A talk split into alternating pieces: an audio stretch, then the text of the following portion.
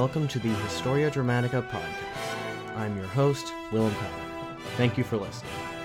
In the last episode of our series on Queen Christina of Sweden, we watched as the Queen, losing popularity and support and despairing of her position, made the fateful decision to abdicate the throne. Concurrent with this momentous decision was her further decision to convert to Catholicism. No longer welcome in the country of her birth, Christina departed, bound for Rome. She traveled first to Stockholm, then to Hamburg, then to Antwerp, then to Innsbruck, and finally arrived in Rome on December 20th, 1655. There, she was greeted with much pomp and circumstance. The Pope and the clergy seemed overjoyed to have Christina, a former symbol of Protestant power, with them in Rome living life as a Catholic. However, Christina would soon find that the city of her dreams would fail to live up to her high expectations. She found Roman high society to be stiff and unwelcoming, and she began to grow restless once again. Oddly enough, she began to miss her old power and the exercise of it. She became aware of an opportunity to regain it through her contacts in the Vatican. Early on, Christina fell in with a group of politically influential cardinals known as the Squadrone Volante. Among their ranks was one cardinal in particular that Christina took a liking to, one Cardinal Decio Azzolino. Christina and Azzolino very quickly formed a rather close relationship that would last until their deaths, but more on that later.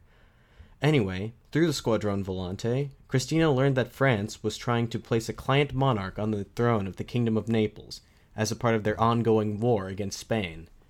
Christina believed that she might be a prime candidate for this position, given her previous experience as the monarch of a nation and her pro French sensibilities. She began to correspond with the French king's minister of state, Cardinal Mazarin. Mazarin encouraged Christina to travel to France so they could hammer out the details of their plot in person. And so it was that Christina departed Rome, the everlasting city, on July 26, 1656, less than a year after arriving, no less. Upon arriving in France, Christina discovered that Cardinal Mazarin was far more lukewarm about this scheme than he had let on. Just as crafty as his predecessor, Cardinal Richelieu, Mazarin had other plans in the works for undermining the Spanish, and while he never gave his official approval to Christina's scheme, he continually led her to believe that she had his backing. Unbeknownst to Christina, she was just another pawn in the grand diplomatic game Mazarin was playing. Mazarin was anxious to avoid any negotiations with Christina, so he made arrangements to overwhelm her with festivities so as to distract her. Similar to her journey through northern Italy, from the second she landed at Marseille on the 29th of July, Christina was treated to, quote, magnificent entertainments, Her hosts in each of the towns she passed en route to Paris, quote, never wasted a single minute when they should have been amusing her, Following a whirlwind tour of the French towns and countryside, Christina arrived in Paris on the 8th of September. There, she received a reception as grand as the one she had received in Rome earlier that year. 22,000 onlookers are said to have turned out to greet her. As the prominent satirist Jean Loret described it, quote, there were 30 or 40 duchesses, all flirty and haughty too muchus. Jostling for rank in their skills and laces, smiles affixed to their painted faces, and baronesses a hundred and twenty or so, for we've got plenty of them, you know, and abbots and bishops a hundred at least, and the scholars and savants were there in droves, preferring the court to their leafy groves, and authors and academic wits, and critics and similar idiots, and linguists and chemists and all their bright sparks, and millions and millions of clerks. The entourage escorted Christina to the Louvre, where an apartment was provided for her, a quick note at this point, the Louvre was not a museum and was a royal residence. Anyway, over the next few weeks, Christina would discover that life in Parisian high society suited her much better than it did in Rome. To be sure, her erratic behavior was the cause of a couple minor scandals, the most notable of which occurred when she attended a ballet with the king's cousin, the Mademoiselle de Montpensier, the mademoiselle, who, it must be noted, was herself no stranger to scandal, was absolutely horrified as she watched Christina put her legs up onto an adjoining chair and, quote, adopted a posture so indecent that one glimpsed what even the least modest woman should keep hidden. Although the refined ladies of the French court ridiculed her manners, yet one of the least friendly among them admitted that there was no stain on her character whatsoever. Generally, the Parisians appreciated her wit and talent for repartee. Christina did not actually see Mazarin until the end of September, when she rode out to the town of Chantilly to meet him. Still hoping to avoid discussing the plot, Mazarin threw a surprise banquet for Christina, and the guests of honor were none other than the 18 year old King Louis XIV and his brother Philippe. The two had traveled to Chantilly dressed as regular noblemen, and Mazarin introduced them as simply two of the most accomplished gentlemen in all of France. Christina recognized them both immediately, and said of Louis, quote, He seems as though he were born to wear the crown. By all accounts, their first meeting was cordial, and each of them seemed to greatly admire the other, although Christina was growing increasingly impatient to get her Neapolitan scheme in motion. The next day, Christina accompanied the king and his retinue to the Chateau de Compiègne, which was at the time his favorite hunting lodge. It was here that Christina finally managed to corner Mazarin and laid out the details for the Naples scheme as she envisioned it. In her ideal scenario, she would personally lead a contingent of 4,000 French soldiers into the city of Naples and depose the Spanish viceroy, after which she would be proclaimed Queen of Naples. She would rule as she saw fit for the rest of her life, but, in exchange for French support, Christina would ally her new kingdom with France, and, following her death, she would pass the throne on to a member of the House of Bourbon. Mazarin tacitly agreed to this proposal, but still gave her no official support of, or any specific plans. As one biographer put it, quote, the cardinal had done a lot of listening, but not a great deal of talking. Christina nevertheless had full confidence that she had secured the complete backing of the French kingdom, and in her letters to Mazarin, she made frequent references to the treaty we made at Compiègne. Mazarin tellingly referred to it as the treaty which the queen proposed at Compiègne. In late September, Christina departed from Compiègne, intending to go first to Rome to tie up some loose ends, and then, hopefully, it was on to Naples. The members of King Louis XIV's court were very happy to see her gone, especially Mazarin, who gave her a gift of 15,000 crowns before sending her on her way. Christina returned to Italy to find that the plague that she had used as her excuse to leave in the first place had gotten far worse. 12,000 people had died in Rome alone. Christina languished in the small coastal town of Pesaro, unable to enter Rome and with no word from Mazarin. After 10 months here, Christina snapped, and, without having made any arrangements, she decided to return to France. On the 10th of October, 1657, she arrived in Paris once again. She was put up in an apartment in the Palace of Fontainebleau, but Mazarin still refused to meet with her in person, and the tone of his correspondence was becoming increasingly dismissive. She felt that she had to make some grand gesture to make him take her seriously, and ultimately, her course of action would forever tarnish her reputation. When Christina fell in with Azzolino and the Squadrone Volante, she dismissed her Spanish entourage and replaced them with Italians, mainly Neapolitan noblemen who would hopefully make up her court when she sat on the throne of Naples. The two most prominent of these men were Gian Mondaleschi and the Santinelli brothers, Ludovico and Francesco. Since she had met them all in Rome, they had accompanied her on her travels since, and they were her most close confidants next to Azzolino. However, all was not well in Christina's little court. Mondaleschi had become a bitter rival of Francesco Santinelli, and, in an effort to run him afoul of the queen, he forged a number of letters in Santinelli's handwriting, which contained scurrilous details about the Queen's personal life. Christina, in her increasing frustration and paranoia, had come to suspect Mondaleschi of some disloyalty, and when she came into possession of these letters allegedly written by Francesco Santinelli, she immediately suspected that Mondaleschi was the real culprit. She searched through his mail and discovered correspondence with his own handwriting and signatures, which confirmed her suspicions. On November 10th, 1657, she met with Mondaleschi in the Galerie de Cerf in the Palace of Fontainebleau. Their meeting was business as usual, and when Christina raised the subject of the letters, Mondaleschi replied that the author had to have either been Santinelli or himself. Christina then asked him a leading question, asking what punishment such treachery deserves, to which Mondaleschi replied, Death. Having essentially gotten Mondaleschi to pass his own death sentence, Christina then gave a signal and on one side of the room entered Father Lebel, a priest to whom she had entrusted the evidence of Mondaleschi's treachery. and on the other side entered Ludovico Santinelli and three other men, whom I have seen alternatively described as domestic servants or mercenaries. With a packet of Mondaleschi's writings in hand, Christina first showed him the letters that he had forged, and asked if he had any knowledge of them. He, of course, denied it. She then produced the incriminating letters that he had written in his own hand, and repeated the question. Faced with undeniable proof, Mondaleschi scrambled to come up with excuses and to cast the blame elsewhere, but he was cornered. At this time, Ludovico Santinelli and the two men who were with him drew their swords. Mondaleschi threw himself at Christina's feet, begging for a reprieve. This she granted him, and for the next two hours they paced up and down the gallery, with Mondaleschi attempting to come up with excuses and explanations and begging for mercy, while Christina looked on with cold, silent indifference. Once Christina had grown thoroughly tired of this, she turned to Father Lebel and dramatically declared, quote, Reverend Father, I shall now withdraw. I leave this man to you. Prepare him for death, and take his soul under your protection. At this, Father Lebel began to plead with the queen to show mercy, but she would have none of it. Mondaleschi was a criminal and a traitor, she said, and by his own admission he deserved to die, and with that she left the room. Mondaleschi pleaded with Father Lebel to go to the queen and ask for mercy on his behalf, which both he and Ludovico Santinelli did to no avail.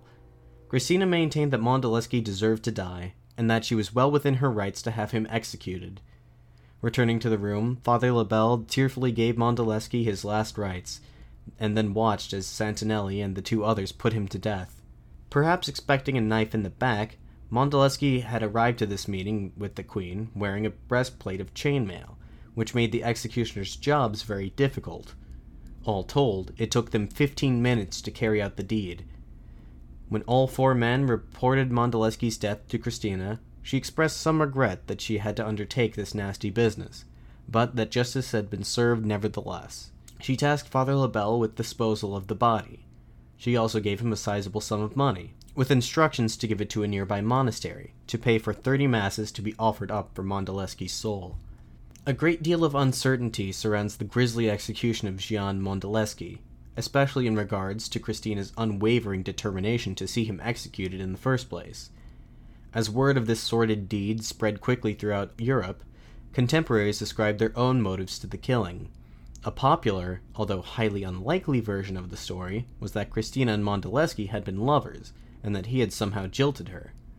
The French royal court was scandalized, none more so than the king's mother, Anne of Austria, who entreated her son to evict his savage guest. King Louis was, for his part, also enraged by the affair, mostly because he felt it an unacceptable overstep of his prerogative for her to have a man executed in his palace. Mazarin, too, decided that Christina was no longer worth the trouble, and wished for her to leave. But as much as everyone at court wanted her gone, their hands were tied. Strictly speaking, Christina had been well within her rights to order Mondaleschi's execution. In her act of abdication, she retained sovereign authority over members of her personal household. What's more, the French could not take any direct action against Christina for fear of alienating their Swedish allies. None of them could convince Christina to leave of her own volition, and for nearly a year she languished at Fontainebleau, shunned by polite society, all the while writing numerous letters to Mazarin, practically begging him to meet with her so that they could finally put their Neapolitan plan into action.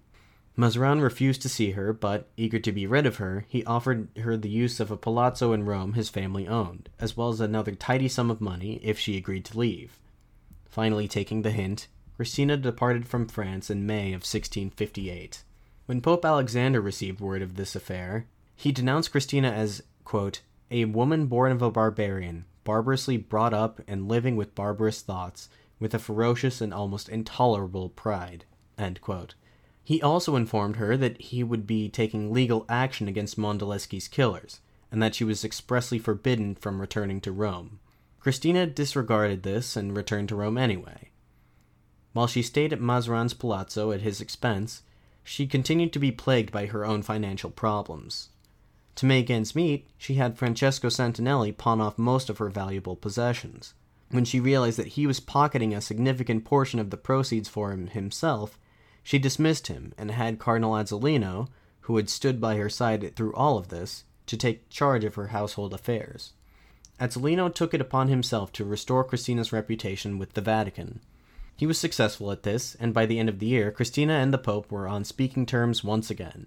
Pope Alexander seems to have taken pity on Christina, and, learning of the pitiful state of her finances, granted her a pension of 12,000 crowns a year, on the condition that she vacate the Palazzo Mazzarani, which was located directly next to his own residence.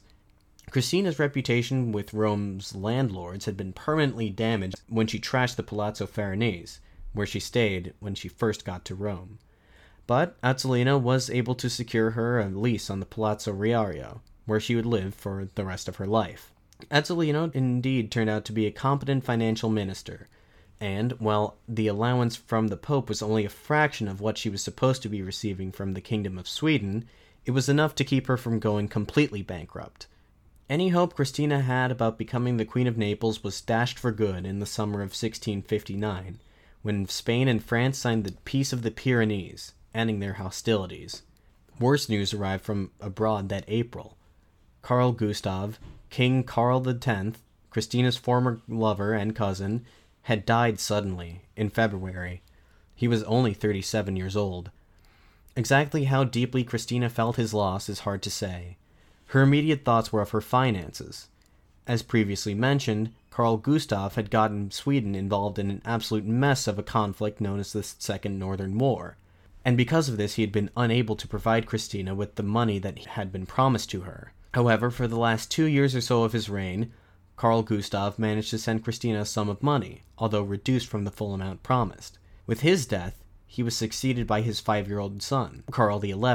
Until he reached his majority, a regency council would run the country in his name, much as what happened with Christina. The council was headed by Magnus de la Gardie, who was once one of Christina's favorites at court, but had fallen out of favor in the final years of her reign. Christina was concerned that the new government, dominated by Magnus, would seek to deny her any financial assistance whatsoever.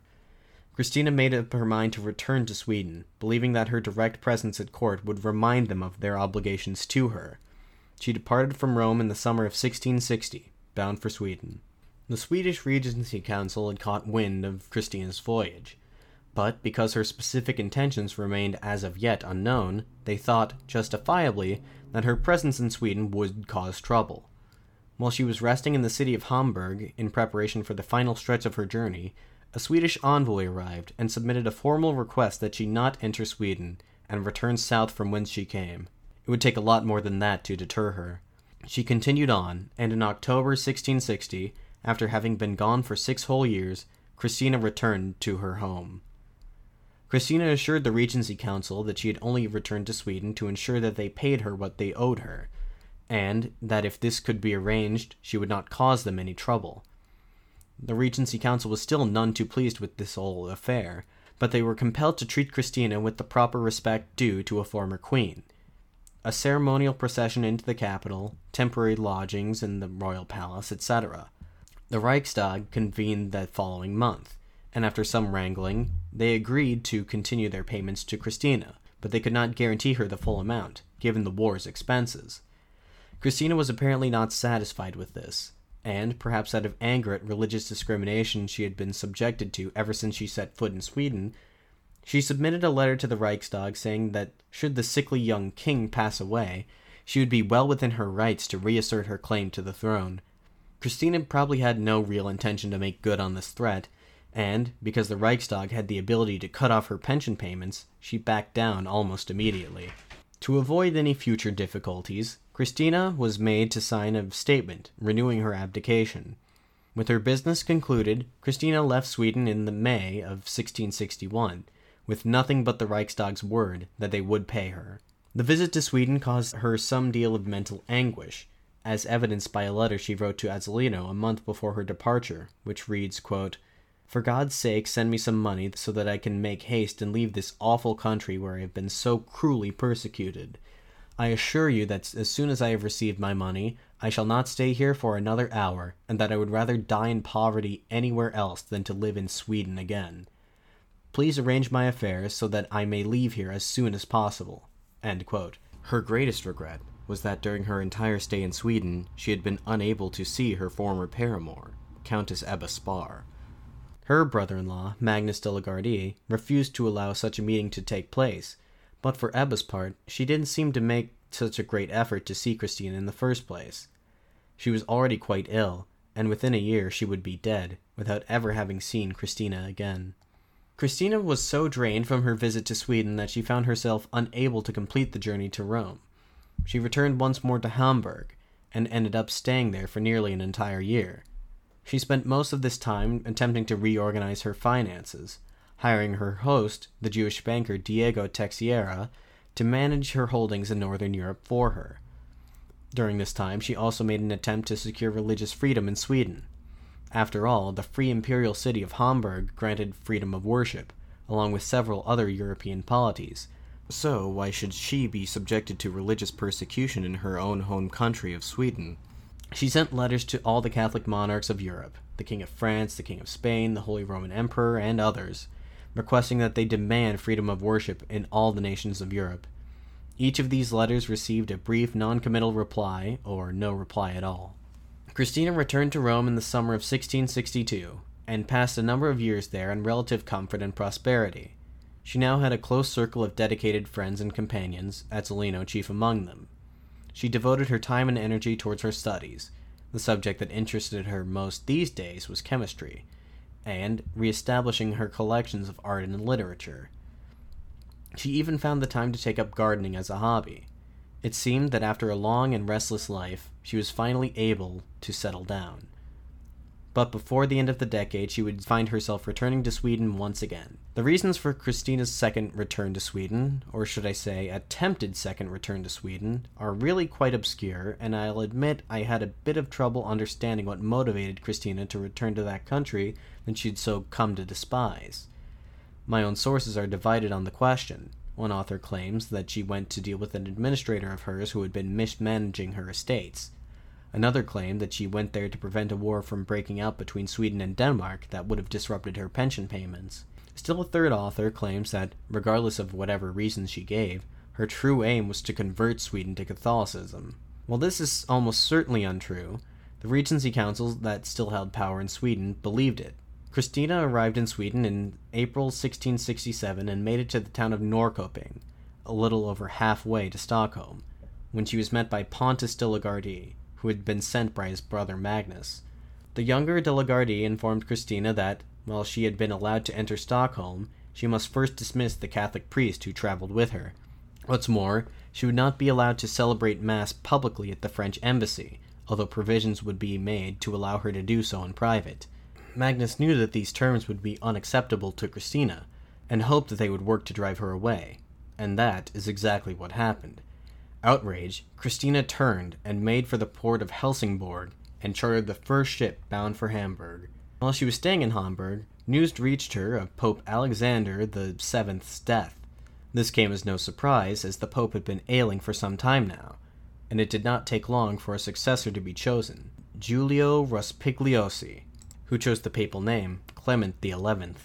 Christina was very pleased at this news. Compared to his predecessor, Pope Clement was far more amiable and liberal. He was an avid patron of the arts, and he was an ally of the Squadrone Volante and a personal friend of Christina's. Christina decided to throw a grand celebration in honor of the new pope. Everyone close to Christina warned her that this was ill advised. While, unlike in Sweden, there was freedom of worship in Hamburg, Christina's confidants warned that such a brazen outward celebration of the Catholic faith would not sit well with the city's majority Protestant populace. Not helping matters was the fact that Diego Teixeira, at whose house the party was to take place, was Jewish. Christina ignored these warnings, and the party proceeded as planned on July 25th. The celebrations were preceded by a Catholic Mass, which was concluded with the discharge of a cannon. The main attraction of the night was then revealed over 600 lanterns which had been arranged in the shape of the papal regalia, and the words, Long live Pope Clement XI, in Latin. Christina and her guests then enjoyed a banquet, which included a fountain of wine in front of the residence, which the public was invited to take part in. Inevitably, people became quite drunk, and as expected, the Protestant population of Hamburg began to grow rowdy against the backdrop of these impudent popish festivities. Just as the party was winding down and Christina prepared to turn in for a night, She was met by a hail of stones that an angry mob had hurled against her window. The guards tried to fight them back, and to no avail. Christina then gave them the order to use firearms against the crowd.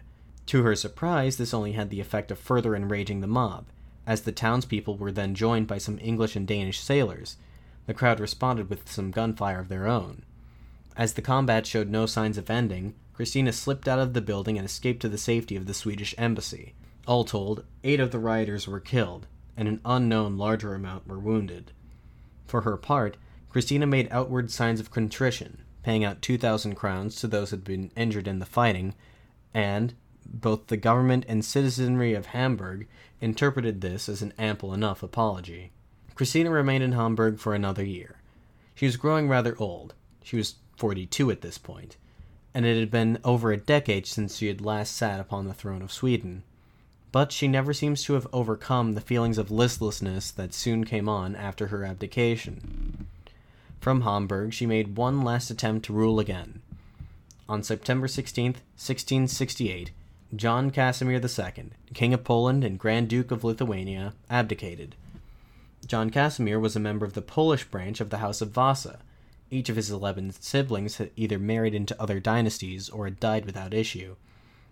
John Casimir himself had two legitimate children, both of whom died before reaching one year of age, and the death of his wife is cited as his primary motive for abdicating. And so John Casimir and Christina were the only two remaining members of the House of Vasa, and they would be the last. Following his abdication, John Casimir would join the Jesuit order and dedicate himself to a life of monasticism, and Christina would remain dedicated to her self imposed vow of celibacy. Had the Polish Lithuanian Commonwealth been a typical hereditary monarchy, the crown would have likely passed to Christina, but the Polish monarch was elected by a body of noblemen much how things worked in Sweden before the rise of the House of Vasa. While a blood relation to the previous monarch was not absolutely necessary, it was nevertheless a factor that the electors considered. Christina put her name forward to the Polish nobility. She claimed that her childlessness was actually a boon, and that it would prevent the country from being dominated from the influence of one family. Her candidacy was supported by Pope Clement, who sent a letter of recommendation which emphasized her Catholic faith and royal pedigree. Christina was up against some tough competition, including a member of the French ruling dynasty and the Tsar of Russia. Ultimately, a native nobleman, Michael Wiśniowiecki, was elected. As the nobility wished to keep the country free of foreign influence, Christina was not terribly devastated at this development. She did not have her heart set on becoming the Queen of Poland as she had on becoming the Queen of Naples. More importantly, she could now live out the rest of her life in Rome with her beloved Azzolino. And, believe it or not, that is more or less exactly what she did. She returned to Rome once more in November 1668, and never again embarked on any of her grand sojourns north. Her bid for the Polish throne was her last direct foray into politics. To be sure, Christina could not remove herself completely from the political sphere. For instance, when her old acquaintance Louis XIV revoked the Edict of Nantes, which allowed for religious toleration in France, Christina wrote him a furious letter, in which she compared his actions to self mutilation and entreated him to reconsider. She also wrote to Sweden whenever she felt that some political development there would affect her pension, but for the most part she resigned herself to political spectatorship. Christina never truly gained the peace of mind she had searched for her entire life, but the intellectual and artistic pursuits to which she dedicated herself continued to give her life meaning. At the center of her intellectual life was the Academy of Arcadia, which she founded shortly after her first arrival in Rome. The Academy of Arcadia began as a small group of intellectuals that coalesced around Christina, and they were initially devoted to, quote, the study of every subject that was pleasant, learned, and curious, cultivating and improving the mind, the talents, and the language. Eventually, they would come to emphasize this very last part the improvement of the Italian language, specifically the Tuscan dialect, above everything else. The Academy of Arcadia's work in this field is considered a significant milestone in the development of the modern Italian language, but during Christina's lifetime its field of study remained rather broad. Despite her perennial money problems, Christina still became a patron of the arts in her own right, and she founded the careers of several notable musicians and poets, including the influential Baroque composer Alessandro Scarlatti. It helped that Pope Clement was such an avid supporter of the arts as well and with his help, Christina had built the first modern public theater in the city of Rome, on the former site of an infamous prison. Clement XI's tenure as pope is often cited as a golden age for Roman arts and literature, but it was not to last. He died in 1669, a mere two years into his reign.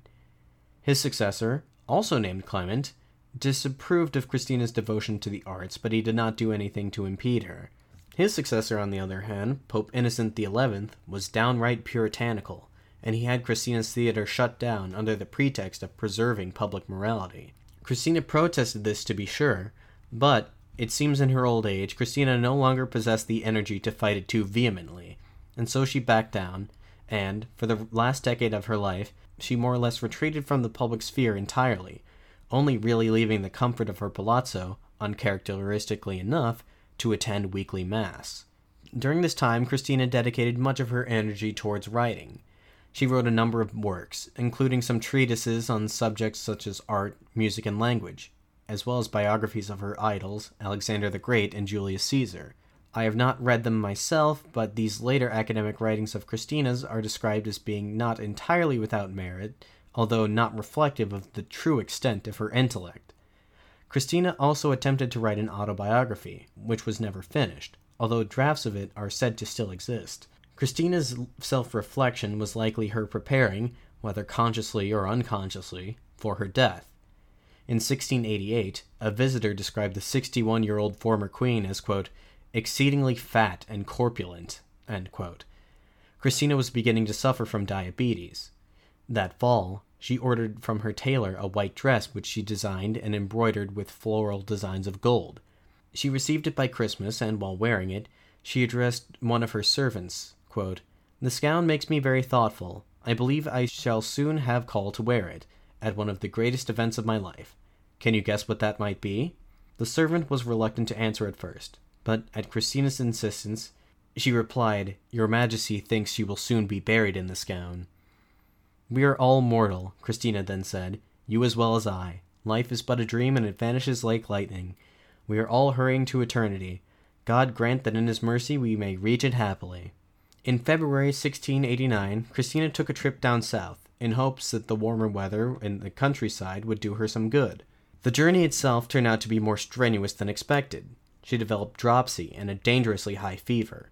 She was quickly returned to Rome, where her condition only worsened, Having heard of her condition, the Pope dispatched a cardinal to administer her last rites, but by the time he arrived, Christina had fallen into a coma. Miraculously, she regained consciousness relatively soon afterwards. Believing the worst to be over, she wrote to the Swedish ambassador, quote, I had resigned myself to making the final journey, but God has snatched me from the embrace of death. I am full of life again. The strength of my temperament has pulled me from a sickness capable of killing twenty Hercules. Her celebration ultimately proved to be premature, as two weeks later she relapsed and her condition really became hopeless. Now, fully aware that her death was inevitable, she began to put her affairs in order.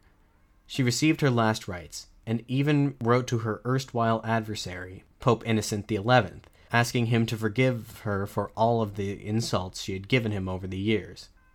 She spent her final waking hours recalling anecdotes of her father, Chancellor Oxenstierna, and others, and expressing her gratitude to Azzolino for his years of companionship and devotion. Christina died very early, in the morning of April 19, 1689, with Azzolino right by her side to the very end. That morning, Azzolino wrote, quote, The Queen is dead, and she has died in all holiness, true and faithful child of God and a daughter of the Catholic Church. Christina had expressed her desire for a simple funeral and a burial in the Pantheon, but Pope Innocent disregarded this request, as, quote, the glory of God and his church on earth demand otherwise. A simple funeral would be a triumph for the heretics, and a scandal and disgrace to Rome. In keeping with her wishes, Christina's body was dressed in the garment she had especially ordered for the occasion. Her body was taken to the church of Santa Maria in Vallicella, where she lay in state. The following day, an enormous funeral procession made its way from Santa Maria in Vallicella to St. Peter's Basilica. There, the actual funeral ceremony was held. Half of the city of Rome, including the entire College of Cardinals, was in attendance. During the ceremony, her body was transferred between three coffins one made of cypress wood, another made of lead, and a third made of oak, as was traditionally done with the body of the Pope. She was buried in the Vatican grottos, underneath St. Peter's Basilica.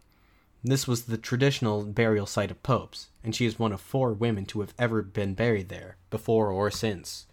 In Christina's last will, she gave some of her valuables to the Pope. Some she gave to the kings of France and Spain. Others she gave to the Holy Roman Emperor. To her successor in Sweden, she gave absolutely nothing. The vast majority of her earthly possessions, however, she bequeathed to Azzolino. However, he wouldn't be around long to enjoy them. The loss of Christina left poor Azzolino inconsolable. His health steadily deteriorated, and he died only fifty days later, at the age of sixty six. His nephew and heir, Pompeo Azzolino, had no interest in Christina's quite impressive collection of 500 plus paintings, and sold them off to a commander in the papal army, who, in turn, sold them to Philippe, Duc d'Orléans, the current regent of France. To this day, these paintings constitute the core of what is known as the Orleans Collection, which has been called the greatest collection of Western art ever assembled.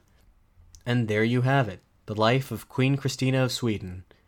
I hope you have seen by this point why Christina has earned the historical distinction as being one of the most eccentric and interesting monarchs in European history. Christina's story has long been fascinating to me, as a matter of fact. This series of episodes was the first that I researched and wrote the script for, all the way back in 2018.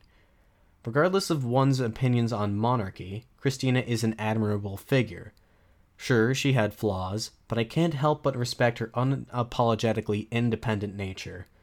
Towards the end of her life, she wrote, quote, I don't know if I ever really tried to overcome my faults.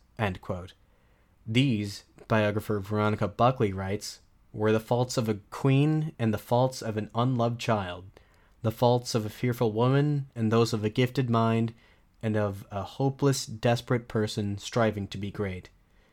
Christina was indeed a child of her heroic time, a misshapen pearl of the Baroque, lustrous and precious despite its imperfections. From the grand and lovely portraits, her blue eyes still gaze across the centuries, still challenging, still hoping, while the fireworks of her story, at first dazzling, at times even lurid, settle at last to a more human glow. I don't think I could have said it better myself. Christina's whole journey is also an interesting window into the early modern period of Europe. One can clearly see the political and religious dynamics of the time and place play out over the course of her life. As mentioned before, Christina's story seemed outrageous to the audiences of yesteryear. Even to this day, she remains a figure of some controversy. There are still debates regarding her true gender. But it's my hope that if this series has accomplished anything, it has served to help humanize this seemingly larger than life character. I sincerely hope that you have enjoyed this series on the life and times of Queen Christina of Sweden. What are your thoughts on Christina? Do you have questions, want something clarified, or even have suggestions for future podcast topics? If so, feel free to email the show at historiadramaticapod at gmail.com. Alternatively, you can address such things to me via Twitter or Facebook the links to which will be in the description. I'd like to once again thank you for listening. Be sure to tune in again in two weeks' time as we follow Napoleon Bonaparte as he ventures off to Egypt in search of fame and glory. Until then, this has been the Historia Dramatica podcast. I'm your host, William Connor, signing off.